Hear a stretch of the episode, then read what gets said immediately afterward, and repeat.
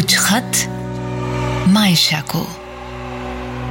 बहुत कुछ है कहने को, पर हमारे बीच अब वो बात नहीं है। बहुत कुछ है कहने को, पर हमारे बीच अब वो बात नहीं है। वही सुहानी रात है, हाथों में हाथ है, पर अब वो साथ नहीं है।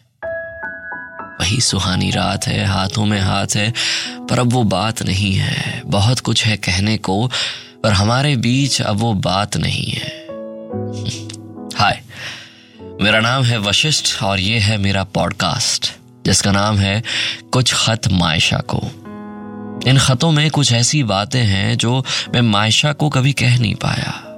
कुछ ऐसे मैसेजेस हैं जो मैं मायशा को लिखने के बावजूद भेज नहीं पाया और कुछ ऐसे जज्बात हैं जो मैं मायशा के सामने बयां नहीं कर पाया। हम्म, वैसी ही कुछ बातें मतलब कुछ खत मायशा को। खत नंबर दो। डियर मायशा यू नो पिछले आधे घंटे से मैं मेरी डायरी के कोरे पन्नों को बस यूँ ही देख रहा हूँ। हाथों में रखी कलम तो लिखने के लिए बहुत ही बेसब्र है पर ये मन की स्याही हम्म, ये मन की स्याही आज कुछ सूख पड़ी है। कितना कुछ लिखना चाहता हूँ तुम्हें कितना कुछ लिखना चाहता हूँ तुम्हारे बारे में मेरे बारे में हमारे बारे में कितना कुछ। भले ही बातों में सन्नाटे को आए, अब कुछ एक साल होने को आया है।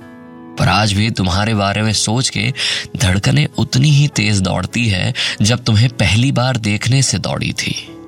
आज भी सुकून उतना ही मिलता है उस मुलाकात के बारे में सोच के, जितना उस मुलाकात को मुकम्मल करते करते मिला था।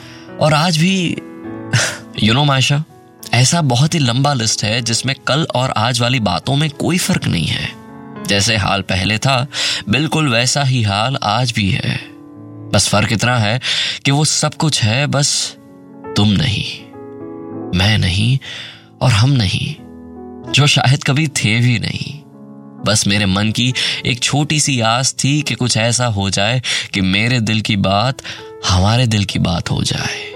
चाय की पत्ती जैसे दूध में मिल जाती है, वैसे मैं और तुम उबल उबल के ही सही एक रंग हो ही जाएँगे। पर शायद शायद तुम्हें पूरा पा लेने की चाह में तुम्हें, मैं पूरा गवा बैठा और मैं हमेशा के लिए अधूरा रह गया।